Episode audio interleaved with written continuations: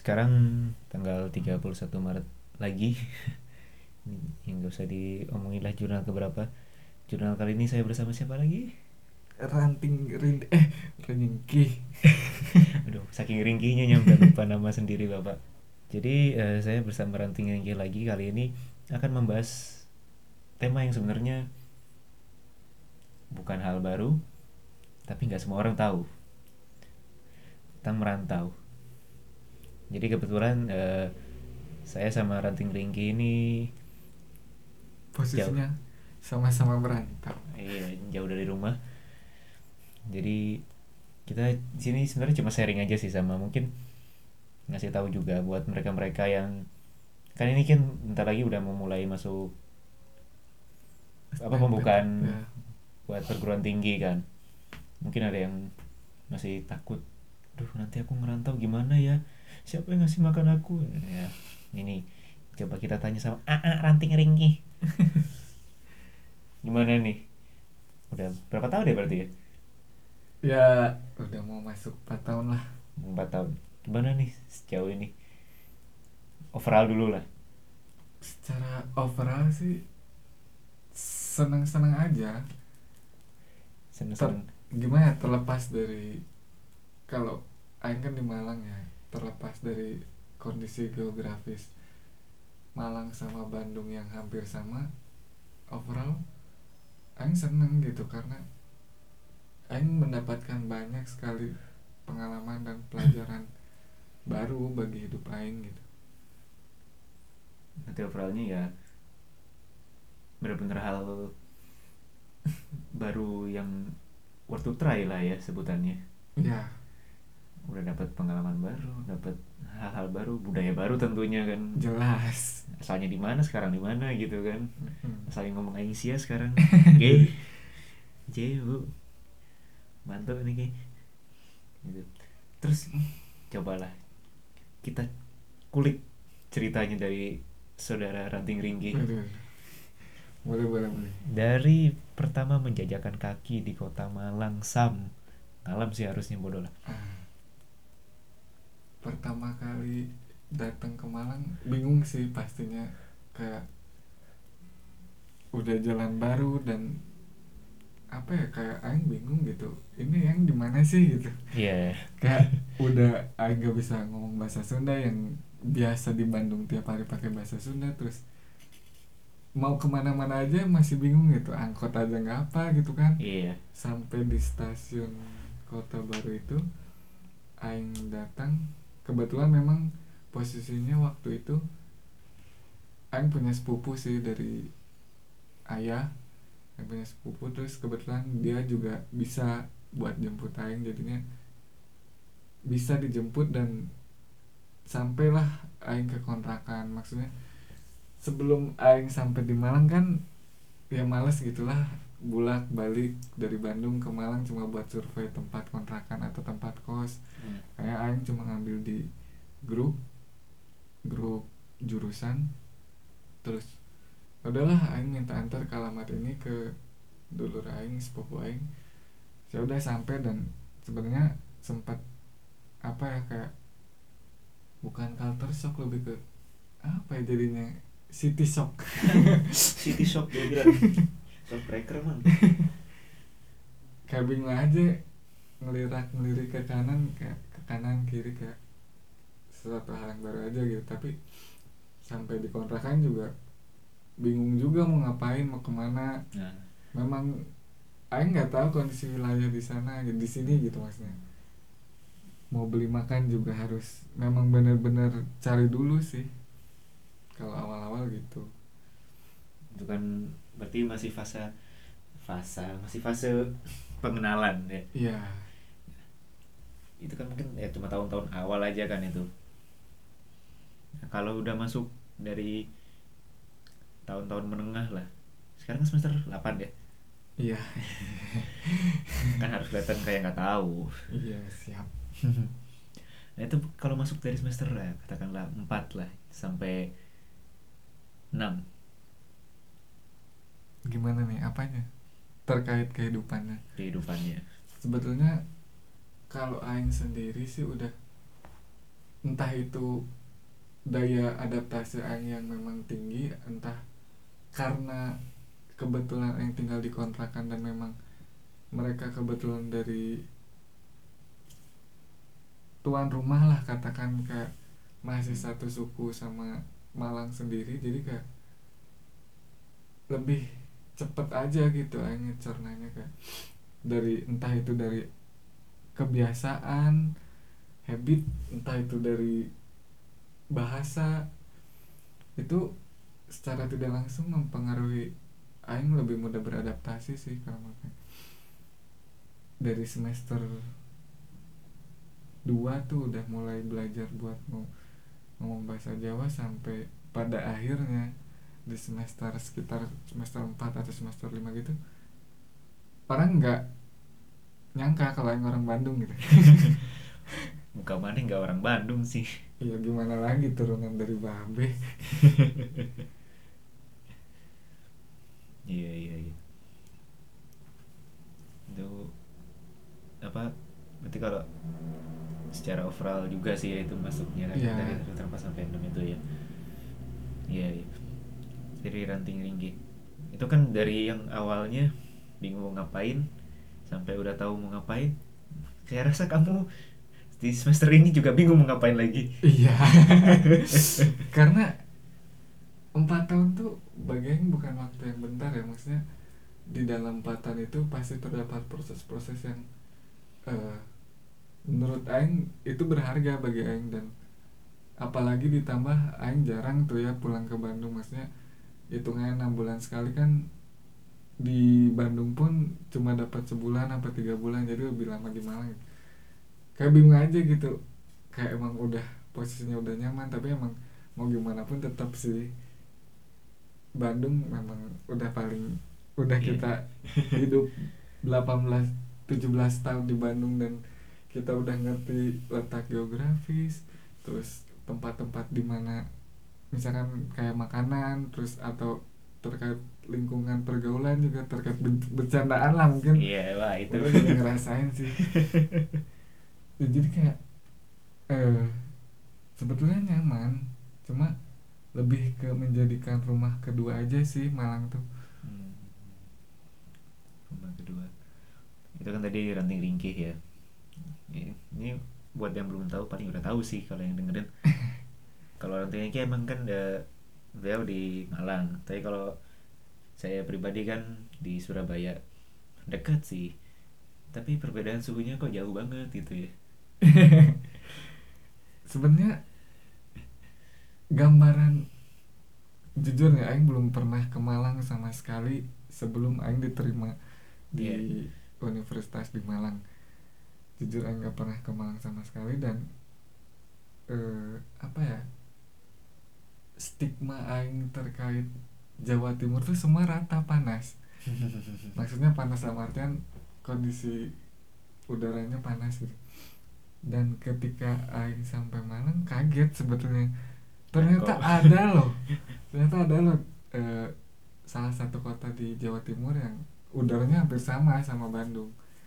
Walaupun sebenarnya kalau kita bandingin sekarang Bandung sama Malang kalau menurut Aing lebih sejuk Malang sih Hmm. mungkin karena Bandung sudah mengarah ke metropolitan kali Iya, iya. Udah rame gitu ya Bandung sekarang. Ya. dan sebenarnya Aing sempat mengalami culture shock sih soalnya culture shock yang Aing alami itu kayak Aing terbiasa di Bandung masuk ke gang-gang gitu biasa aja nggak sih kalau lewat motor kalau di sini ternyata harus dituntun ya Iya, harus turun. Itu Gas. Satu hal yang bikin Aing kaget Gak semua gang mau kan motor dinyalain pas masuk. nah, iya. Itu John di mana? John ke mana tuh ini? Itu kan ranting ringgi di Malang. Kalau saya pribadi sih eh, pas di Surabaya juga sebenarnya kaget sih. Kalau kaget panas ya itu udah otomatis apa otomatis lah. Yang biasanya berangkat pagi bisa 18 derajat. Ini ini saya sudah pernah membuktikan. Surabaya dari jam berapa ya? Katakanlah siang nggak siang udah nggak usah ditanya lah nggak ngapa-ngapain juga keringetan. Sore masih keringetan malam nggak keringetan tapi agak ungkep. Malam mulai dingin jam 2 hmm, dinginnya tetap 20 berapa derajat lah. Saya nyampe ke mana-mana itu masih bisa pakai kaos. Tidak takut gitu. Tapi tadi bicara tentang kultur shock saya di Surabaya itu pertama yang nggak siap itu panas ya siap itu tapi cepat adaptasinya. Yang agak kaget itu nyamuknya ternyata luar biasa. Diem diem diem mentol diem diem mentol.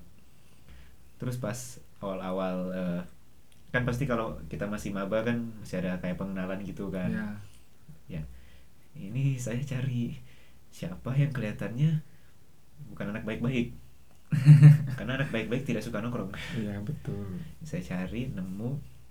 Ya diajak saya. Kalau di ya Jawa Timur juga yang beda banget kan warungnya. Iya. Apalagi kalau yang biasa di Jawa Barat nyari warung. Susahnya minta ampun. Ada sih warung? Tapi duduknya di mana juga nggak tahu gitu kan. Beda lah pokoknya. Kalau di Jawa Timur mah warkop ada kursinya ada wifi-nya ada chargernya. Iya. 24 jam lagi agak kaget pertamanya. Nah saya duduk di warkop ketemu teman saya. Saya kan belum pernah ketemu orang Surabaya asli selain keluarga saya. Hmm. ngobrol lah saya. Saya kan nggak ngerti kalau memang orang Surabaya ngomongnya kayak gitu apa maksudnya keras gitu Iya. kan wataknya. Jadi selama saya ngobrol sama teman saya itu satu hal yang ada di otak saya ini orang kenapa yang ngobrol marah-marah mulu jadi kayak wah boleh boleh boleh boleh boleh, boleh." saya sebagai orang Sunda yang biasanya ngomongnya ya ini kayak eh, kan nantangin ya sih Iya. perasaan Aing ngomongnya biasa aja gitu kok saya ngegas sih aja dulu juga kata cu itu konotasinya kayak negatif banget gitu Iya. Nah, tapi semakin berseringnya waktu itu ternyata memang budaya. Memang kata pelengkap. Seperti teh dalam bahasa Sunda. Ya. Gitu. Makanan ya sama lah kayak ranting ringkih. Bingung juga kan makan apa ya? Pecel apa itu? Apa ini? Aku tidak biasa makan hal-hal seperti ini. Apa ini? Ya cuma mau nggak mau kan harus makan. Ya seperti itu. Yang pasti makanya saya sebenarnya awal-awal semester itu sering banget ke ranting ringkih ke Malang. Karena saya bisa tidur selimutan. Di sana selimutan keringetan anjing mana harus ada kipas juga kan seenggaknya. Itu yang pasti memang sama sih kayak ranting ringkih banyak pengalaman baru. Terus yang asalnya ngomong eh, ngertinya juga masih bahasa Jawa yang kasar lah. Sekarang Ya. udah mulai bisa halus. Udah bisa nggak bisa di apa udah mulai pinter lah. Seenggaknya kita nggak dibohongin orang sini lah ya. Ya. Nggak bisa bohongin balik. Itu ya, ilmu ilmunya bermanfaat. Sampai saya juga kadang inget jalan di Surabaya. Oh iya kalau mau ke sini gini gini gini. Terus misalnya ditanya Ri di Bandung misalnya ke sini? Aduh anjing jalannya apa ya? Lupa ini anjing mulai ya namanya juga udah sering hidupnya di sini kan daripada di Bandung ya mulai lupa juga. Kalau kita naik pesawat ibaratnya jet lag lah. Jet lag parah itu mah nyampe lupa logat. Iya sampai kayak kita pulang ke Bandung nih. Kita masih kadang ke bawah nggak sih bahasa Jawanya? Iya. saking kita seringnya ngomong Jawa sih. Ini ini true story sih. Dari Surabaya balik ke tongkrongan ketemu anak-anak ngomong di otak itu sudah disusun sedemikian rupa. Aing ngomong gini gini gini gini. Pas ngomong iya. Tapi da. Da. D nya d. Agak ditekankan. D. D. Beda gitu. Kadang ya kayak belepotan gitu. Ngomong sudah tapi ada jawanya gitu. Ya teman kita sih biasa Semacam aja. Kita aja yang kita aja yang merasa gagal gitu. Anjing anjing anjing gitu kan gitu tapi memang merantau itu asik sih. Iya sih kayak kita lebih bisa menghargai apa ya kita bisa lebih menghargai pulang gitu. Iya esensi pulang yang dulu ya kita malas pulang. Yang dulu malah kita malas gitu di rumah jadi pas udah ngerantau jadi kerasa oh iya ya kita tuh ternyata butuh juga berkomunikasi dengan orang rumah. Iya dulu itu saya ingat ibu saya pernah marah ke saya saking seringnya berangkat sekolah habis sekolah ke tongkrongan habis tongkrongan kalau nggak ke rumah teman masih di tongkrongan nyampe malam. Jadi ya paling ketemu sama orang rumah ya subuh. Ya itu seringnya. Nyampe saya tuh dimarahin. Pas saya nggak nongkrong sih pokoknya. Tapi pulang sore ya hampir apa agak malaman marahin kamu ini apa pulang malam gini cuma numpang tidur kamu pikir ini kos kosan saya di sana kayak aduh iya terpukul. Terus sekarang ih bener juga ya di kos kosan mah cuma numpang tidur doang ini. Sekarang malah kondisinya kayak kita yang udah kebiasa dikontrol gitu dan kita Ah. udah lepas kontrol malah kita kangen dikontrol. Nah ini yang mau Aing sama Mane bahas menurut Mane apa sih yang ketika Mane di rumah nggak bisa dapetin tapi di sini bisa didapatkan ketika merantau? Ya lebih bebas aja sih maksudnya dalam artian eh, apa yang kita lakuin di sini ya udah terserah kita gitu tanpa adanya kontrol dari orang tua ataupun pengawasan dari orang tua gitu. Tapi sebenarnya baik lagi ke diri kita. Ketika kita melakukan itu kita berpikir nggak bahwa apa sih dampaknya gitu. Jadi Nah, sebenarnya manfaat dari merantau itu sih jadi kita bisa lebih berpikir jauh gitu melangkah dua kali dari biasanya kita di rumah mau ngapa-ngapain jadi berpikir lagi. Kayak misalkan contoh hal kecil lah manage uang gitu. Kalau di rumah kan tinggal minta-minta gitu Iya. karena kita nggak ngerasain jauh dari orang tua dan sebenarnya nggak etis sih maksudnya kita udah dijatah bulanan terus kita minta kan kayak nggak etis aja gitu udah jauh dari orang tua terus serba sendiri ternyata kita hidupnya boros. Nah, jadi itu banyak sih manfaatnya bisa dari segi finansial terus dari segi manage hidup kita. Pokoknya kalau secara gambar umumnya lebih ke manage hidup kita sih kayak eh, baju tuh hmm, nyuci sendiri kadang kalau memang jadwal kita padat laundry lah iya. kalau lagi padat sama bisa ngisi duit gitu ya Iya. terus terkait makanan juga pasti kan kita mau nggak mau dengan padatnya jadwal kuliah memang ada kondisi di mana kita kadang pengen lah masak sendiri gitu masak nasi sendiri tapi kan kalau emang jadwal kuliahnya emang padat dengan tuntutan dari dosen ini gini kan pasti kita habis harus beli makan kan. Nah di situ kita harus manage, manage uang juga. Nah itulah manfaat dan eh, apa yang kita dapat dari rantau. Hmm. sama sih kayak ranti ringgi duit terus waktu juga sama bebas. Karena sekerasa gitu. Maksudnya oke misalnya dulu saya nongkrong dari ya pulang dari pulang sekolah sampai malam terus tidur pasti ada yang bangunin. Iya. Sekarang misalnya oke nongkrong nggak ada yang marahin bebas mau pulang nyampe pagi mau nyampe subuh. Tapi kalau ada kelas pagi ya itu urusannya diri sendiri gitu. Bangun nggak bangun terus uang. Kan kalau di meme meme atau di pos posan kan anak kos awal bulan anak kos akhir bulan milanta proma gitu.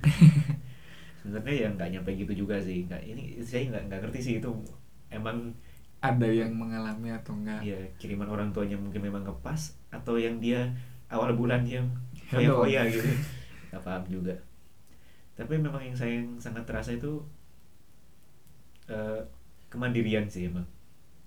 Kayak yang tadi itu ya kamu dijatah segini gimana caranya harus bertahan sampai akhir bulan.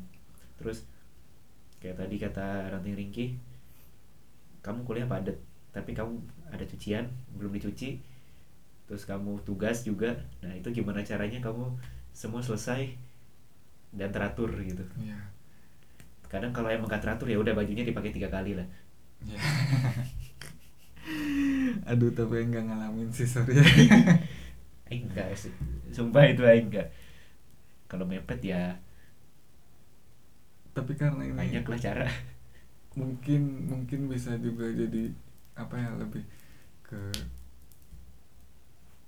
menyadarkan orang lain juga sih maksudnya lebih ke oh iya gini gini kalau menurut Aing sih sisi pembelajaran dari merantau itu kita kayak terpaksa untuk dituntut tanggung jawab untuk diri sendiri ya nggak sih? Iya. Kayak eh, kalau menurut Aing sih orang yang merantau itu lebih berproses dan lebih dewasa lebih cepat dari orang-orang yang gak ngerantau kalau menurut Aing. Hmm. karena eh, posisinya kita jauh dari orang, orang tua dibanding dengan orang yang gak ngerantau masih diingatkan orang tua terus masih maksudnya masih diawasi sama orang tua kalau mungkin ya mungkin pada awalnya orang-orang yang ngerantau pasti masih eh, bingung lah maksudnya.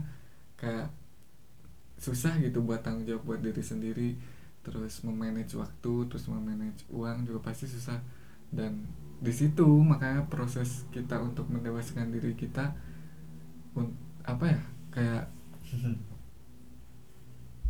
apa coba? Anjing jadi bingung ya. Ya itu proses pendewasaan dirinya di situ dan selangkah lebih maju dari orang-orang yang nggak merantau gitu. Ya maksudnya kita kan kalau yang ngerantau poin plusnya kan kita udah ngerti gimana caranya hidup sendiri ngurusin diri sendiri.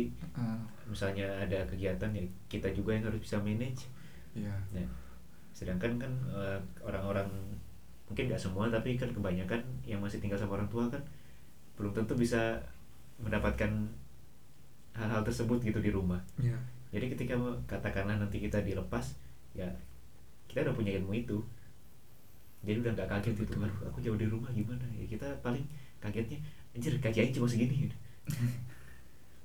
tapi kalau aing saya nggak tahu kalau mana di Hmm. Surabaya kalau aing eh, posisinya di Malang lebih banyak orang pendatang Hmm. kalau aing lihat dari eh, kebanyakan mahasiswa-mahasiswa di universitas aing jarang orang Malang sendiri gitu jadi kayak rata-rata banyak orang yang malah justru datang dari luar kota malah lebih banyak juga yang dari luar pulau nah bagi aing sendiri selain kita belajar kultur dari beragam budaya itu kita juga bisa paham gitu maksudnya eh, aing memposisikan diri aing ketika aing ngobrol sama ini aing memposisikan diri aing ngobrol sama misalkan orang Jawa sendiri sama orang Medan sama orang Makassar atau orang Jakarta sendiri.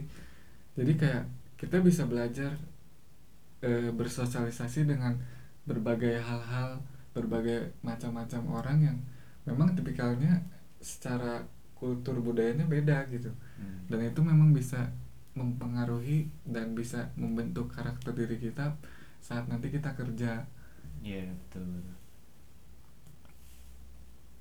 kita juga nggak tahu eh, karakter bos kita atau eh, atasan kita kayak apa karena Aing yakin lah fresh graduate-nya mahasiswa nggak mungkin langsung jadi bos kan pasti Iya. dari bawahan dulu nah keuntungan dari orang merantau dan Aing sendiri yang kuliah di Malang mungkin itu.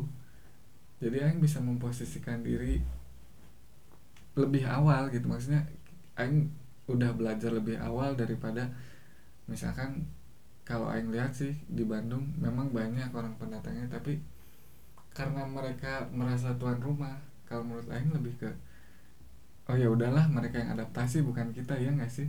Iya. Ah, bang. Kelihatannya beda ya.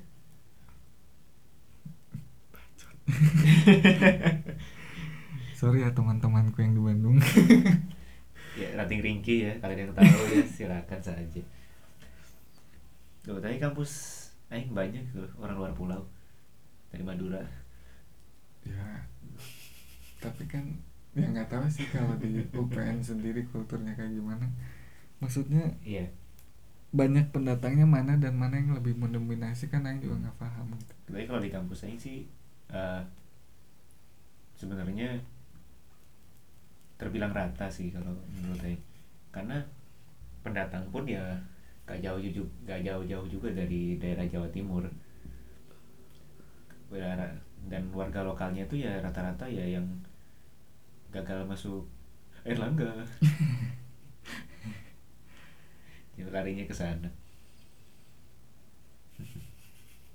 Boleh izin deh aku. Dan kadang banyak sih orang yang nanya gitu. Eh, ketika mereka tahu Aing dari Bandung dan tanda kutip ya di Bandung kan banyak juga kan kampus-kampusnya. Bagus gitu. Iya. dan banyak sih nggak sedikit orang tanya ke Aing kenapa sih malah milih di Malang? Sedangkan di Bandung banyak gitu.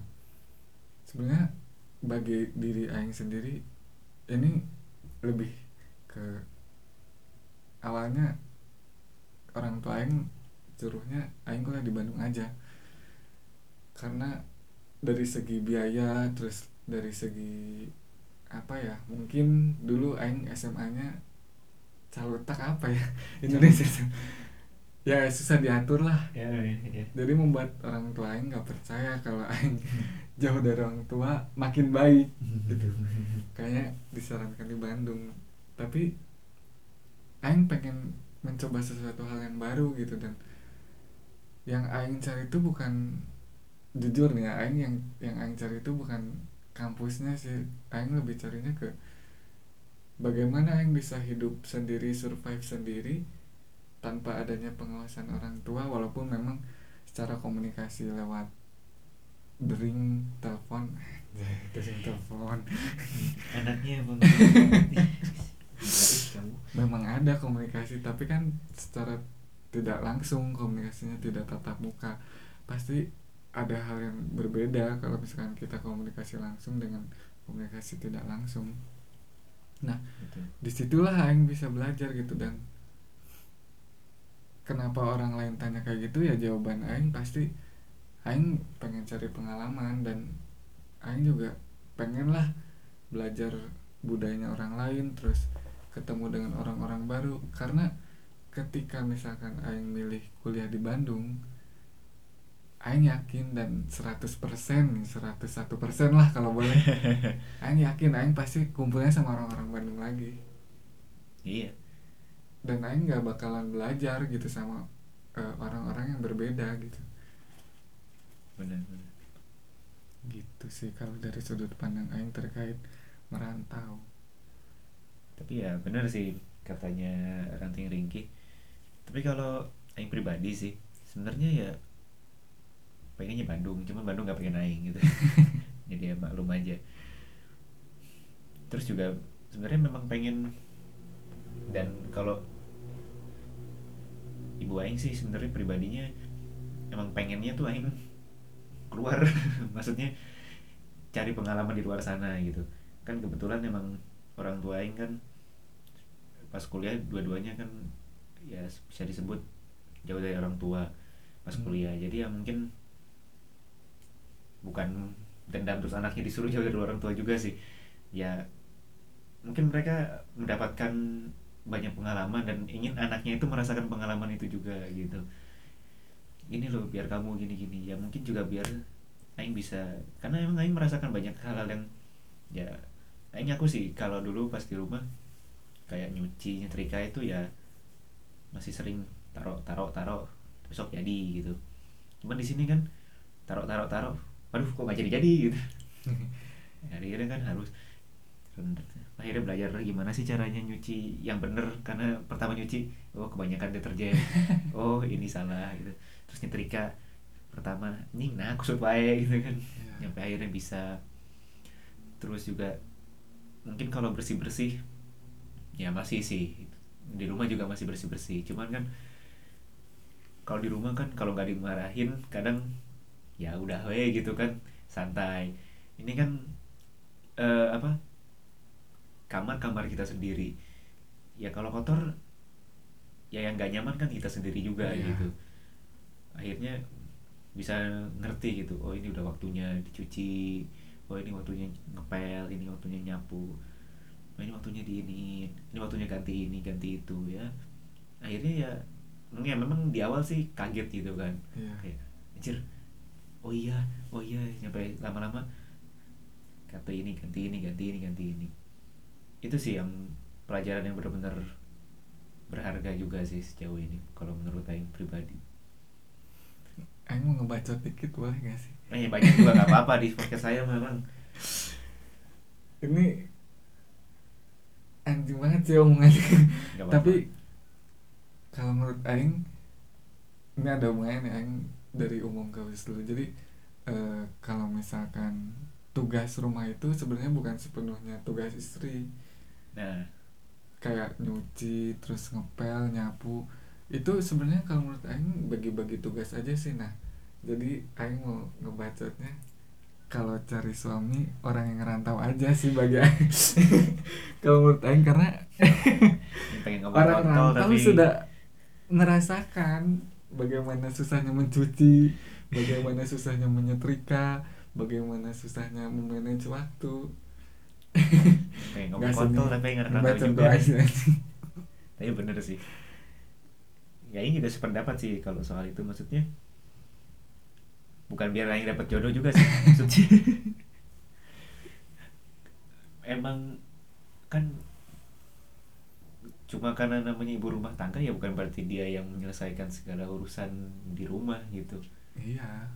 Ya kan bukan buruh guys buruh bahasanya. Kan. Bukan pembantu lah kasarannya. Ya kalau memang ya yang juga setuju gitu bagi tugas gitu. Kayak misalnya mana yang masak kayak nyuci piring. Atau ntar mungkin dibalik kayak yang masak si istrinya yang nyuci piring gitu. Mungkin sebelum aing masak dia sudah ingin mengambil tugas aing masak sih teh Iya. takut gosong airnya Nah, makanya di sudut pandang aing kalau bagi aing merantau tuh sebenarnya bisa jadi dasar untuk ke banyak hal sih kalau Hmm. menurut aing ke ke pekerjaan juga bisa terus ke terkait keluarga nih misalkan eh, lebih menghargai rumah dan lebih menghargai komunikasi yang intens dan keluarga juga bisa. Lebih ke pekerjaan juga bisa. Eh pekerjaan udah ya? udah. Lebih Gak ke apa-apa. hubungan rumah tangga maksudnya. Eh, iya iya iya. lebih menghargai akhirnya kan? Iya. Karena ngerti rasanya ngurus-ngurus kayak gitu gimana. Tapi ya kamu aja. Enggak duluan aja deh. Jangan ini udah lupa habisnya Aing juga lupa.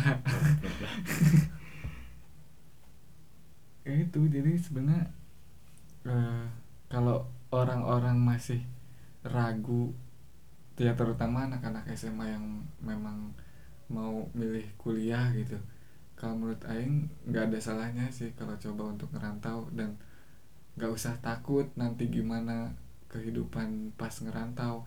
Nanti Aing makan gimana terus adaptasi gimana terus Aing berkomunikasi dengan orang lain gimana yang biasanya memang sudah biasa dengan misalkan kalau Aing orang eh kalau dia orang Sunda terus biasa ngobrol Sunda dan nanti gak bisa pakai bahasa Sunda harus berkomunikasi dengan bahasa Indonesia ya nggak masalah gitu nggak usah takut karena nanti juga kalau kalau kata pepatah kan bisa karena biasa. Iya.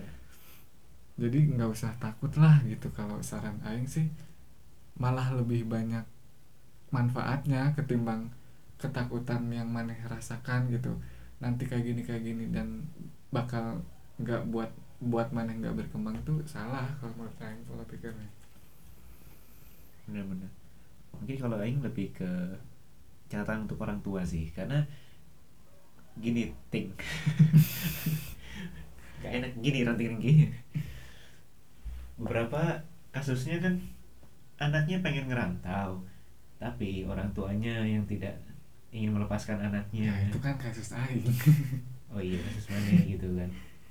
Nah kalau menurut mana isi anak harus gimana tuh kira-kira?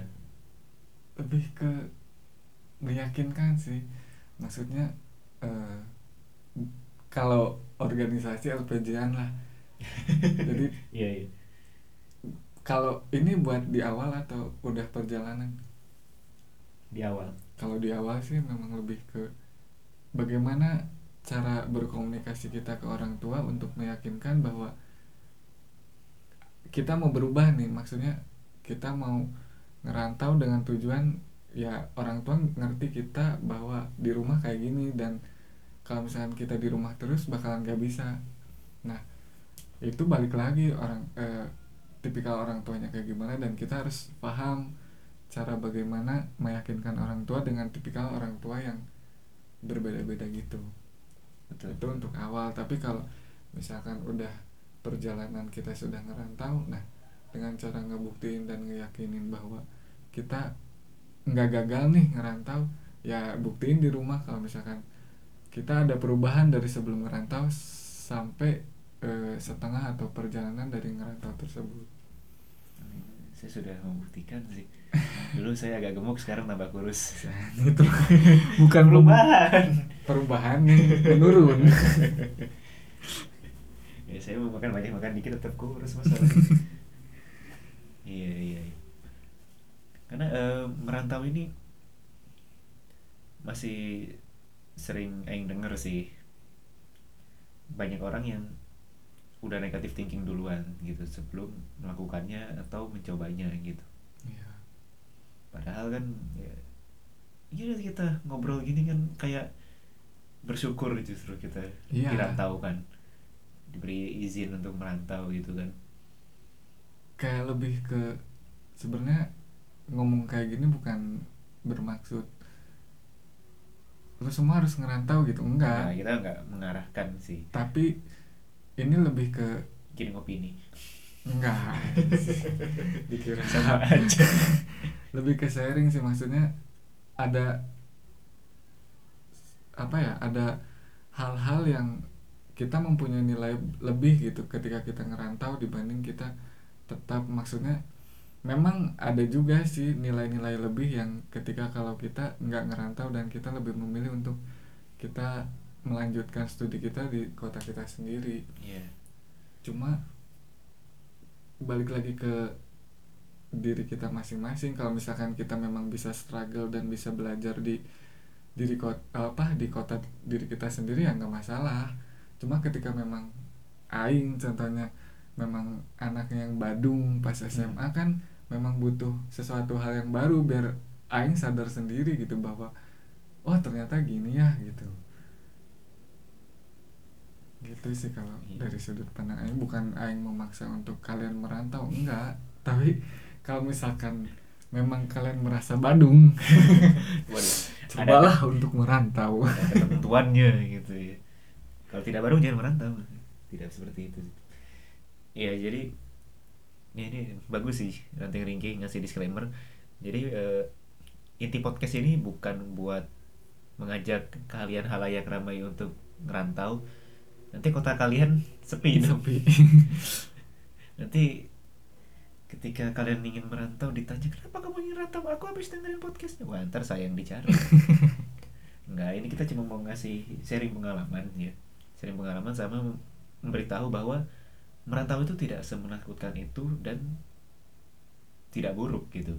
Ya. Walaupun memang kadang eh, ada kondisi di mana kita jenuh ngerantau karena ya eh, ada posisi di mana kayak misalkan contohnya ruang lingkup teman-teman Aing itu rumahnya dekat semua. Hmm. nah posisi ketika ada libur yang nggak cukup panjang dan dikatakan pendek juga enggak sih tapi cukup untuk pulang. Iya. tapi bagi Aing enggak. Nah di situlah di mana Aing ngerasa jenuh untuk merantau gitu. Karena orang lain bisa pulang dan Aing juga pengen pulang sebetulnya cuma nggak bisa gitu. Iya memang ada lah ya wajar lah ada fase-fase jenuh di saat ngerantau. Di setiap apa ya di setiap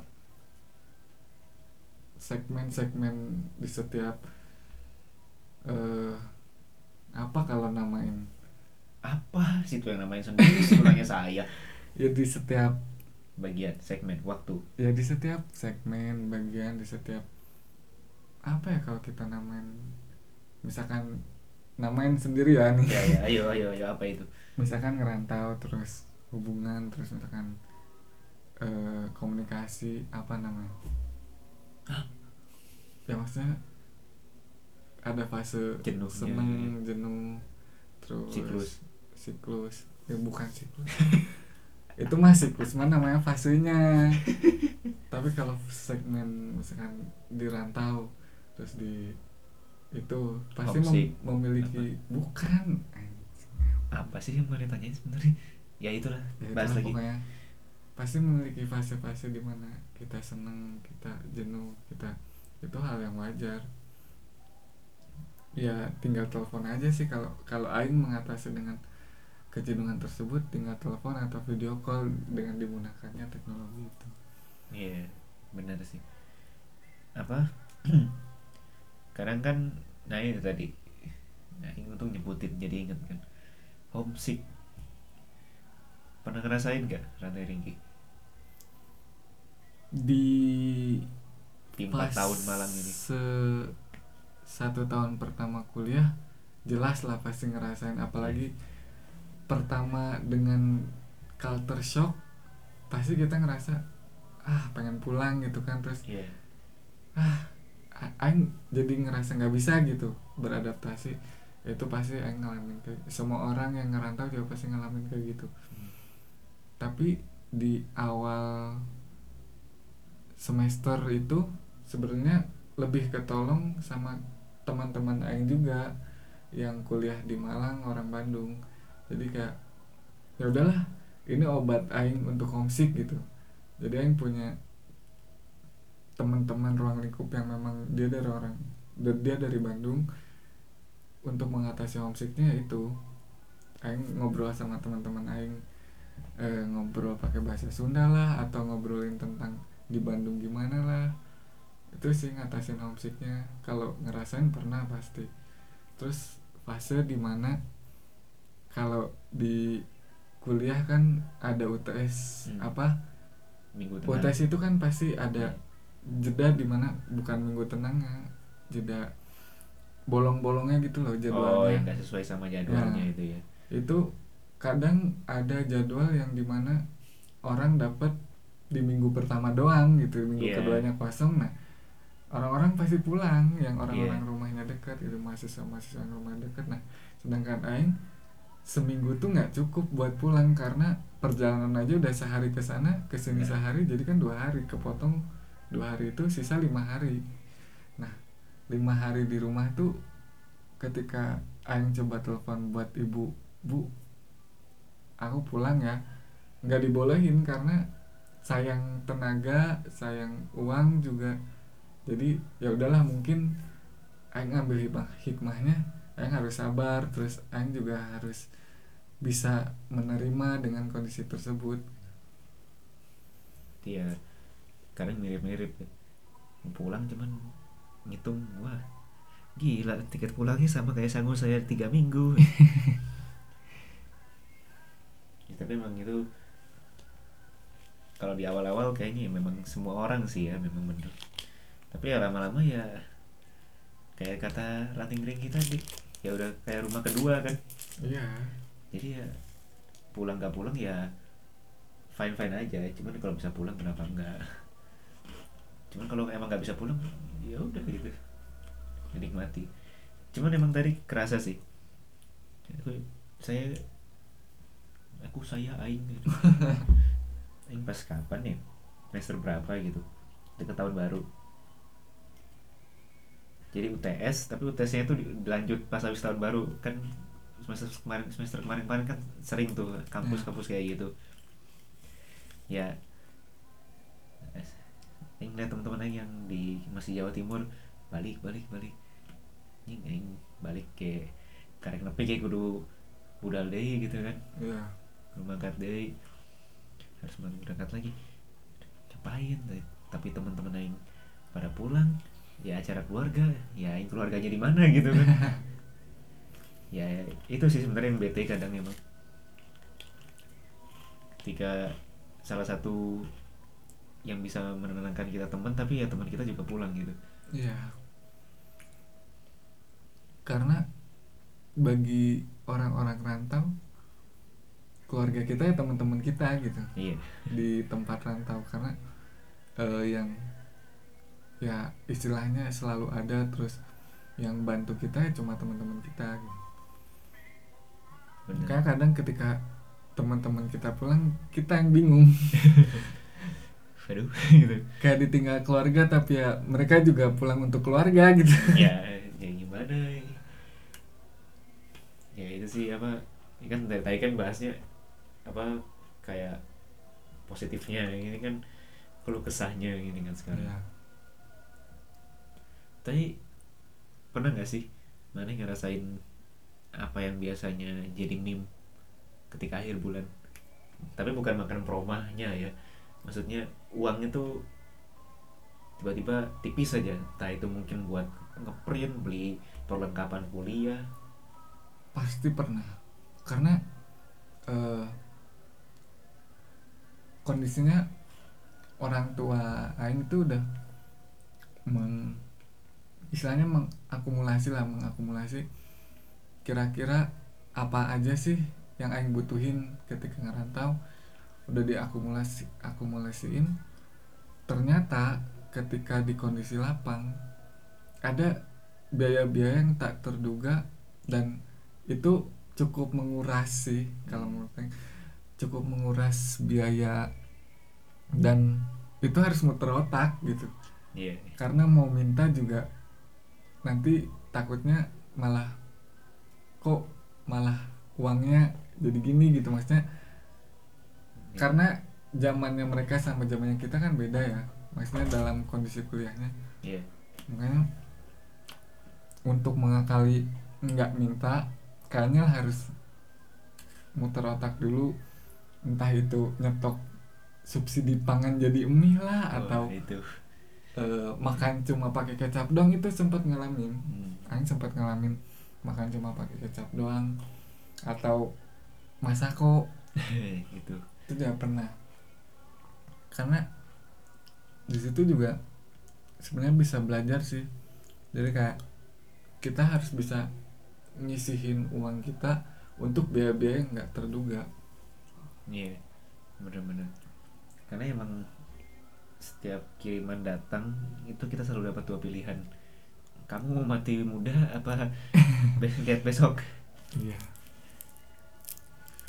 Tapi kadang memang kita tergiur sih ketika eh, kita dikirimi uang pas bulan Desember lah.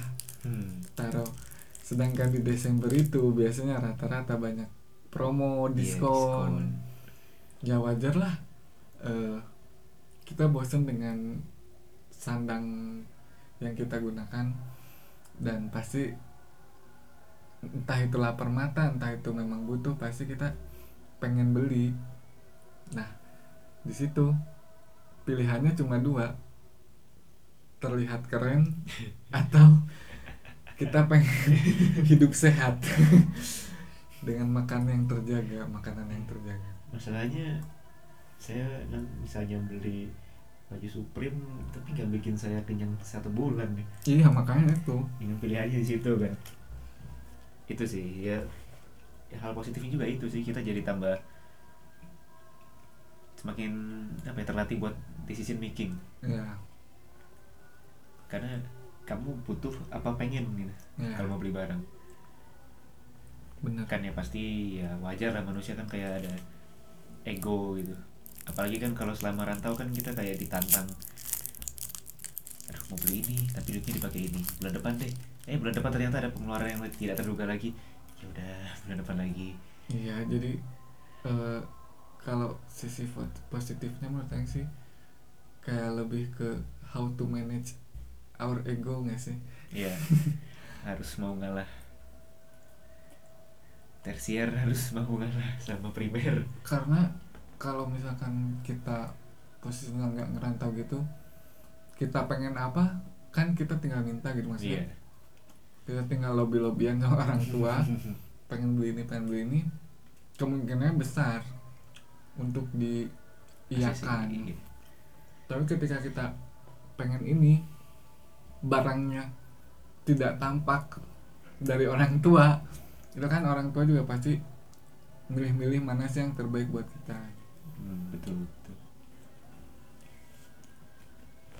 Ya biarpun pasti sih kalau menurutku nggak ada orang tua yang mau lihat anaknya ya kesusahan di selama dia ngerantau gitu. Tapi kan nggak bisa dipungkiri juga kita sendiri pasti punya rasa sungkan apalagi di umur yang semakin dewasa ini. Meminta itu kayak aduh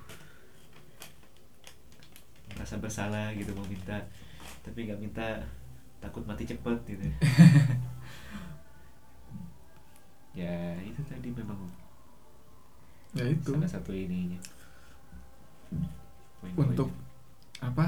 Ngalahin ego kita eh, di awal kiriman ya itu kita jadi bisa berpikir dua kali eh, kita pengen beli atau kita menyisihkan dulu dan ketika nanti memang sudah datang kiriman lagi kita punya save uang.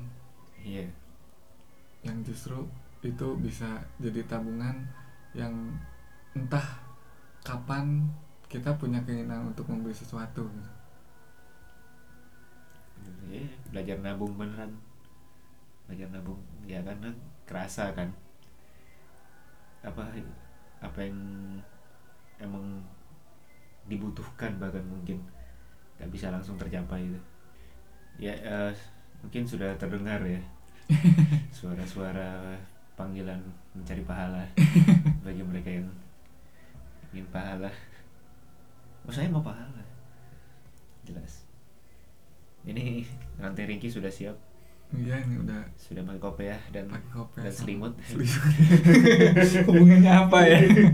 Sudah siap jadi jaga merebut jadi eh, itu tadi kawan-kawan eh, pengalaman ini hanya sebatas sharing saja ya antara saya sama Ranting Ringki selama 4 tahun nih kita hampir ya.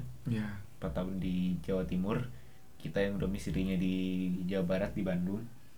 Yang mana kita mengalami eh, banyak kaget. Ya tadi sih semacam kultur shock juga. Mungkin biasanya makan apa di sini makan apa. Yang orangnya diajak ngomong apa biasanya ngomongnya mohon kang iya iya." yang ini ngomong wei wei wei wei wei terus juga budayanya juga sama yang pasti kita jadi bisa bahasa. Ya itu sih keuntungan juga buat kita. Iya. Kita bisa banyak bahasa. Gitu. Yang pasti eh, buat kalau pesan dari saya pribadi misalnya teman-teman yang masih eh, berpikir-pikir juga untuk merantau ya silakanlah coba. Karena kalian tidak akan tahu sesuatu sebelum kalian mencobanya. Itu yang konsep awal paling simple. Iya. Kedua banyak hal yang bisa kalian dapatkan sumpah. Tadi eh, ini saya sama ranting ranking gak dibayar siapa-siapa buat meninggikan hal merantau gitu. Siapa juga yang mau bayar. Nggak ini eh, true story. Kita dari pengalaman pribadi banyak sekali ilmu dan manfaat lainnya yang bisa kita dapatkan dari merantau. Kalau memang kalian tertarik untuk merantau silakan persiapkan diri kalian dan tentunya izin dari kedua orang tua. Karena kalau nggak diizinin bukan salah kami. Jadi kalau memang kalian eh, sudah ngukuh mengukuhkan diri kalian untuk mencari ilmu di kota asal kalian ya kami tetap doakan kalian yang terbaik. Ngapain ya terbaik nggak apa-apa nggak apa lah sama. Soalnya kan ini udah ada ini juga.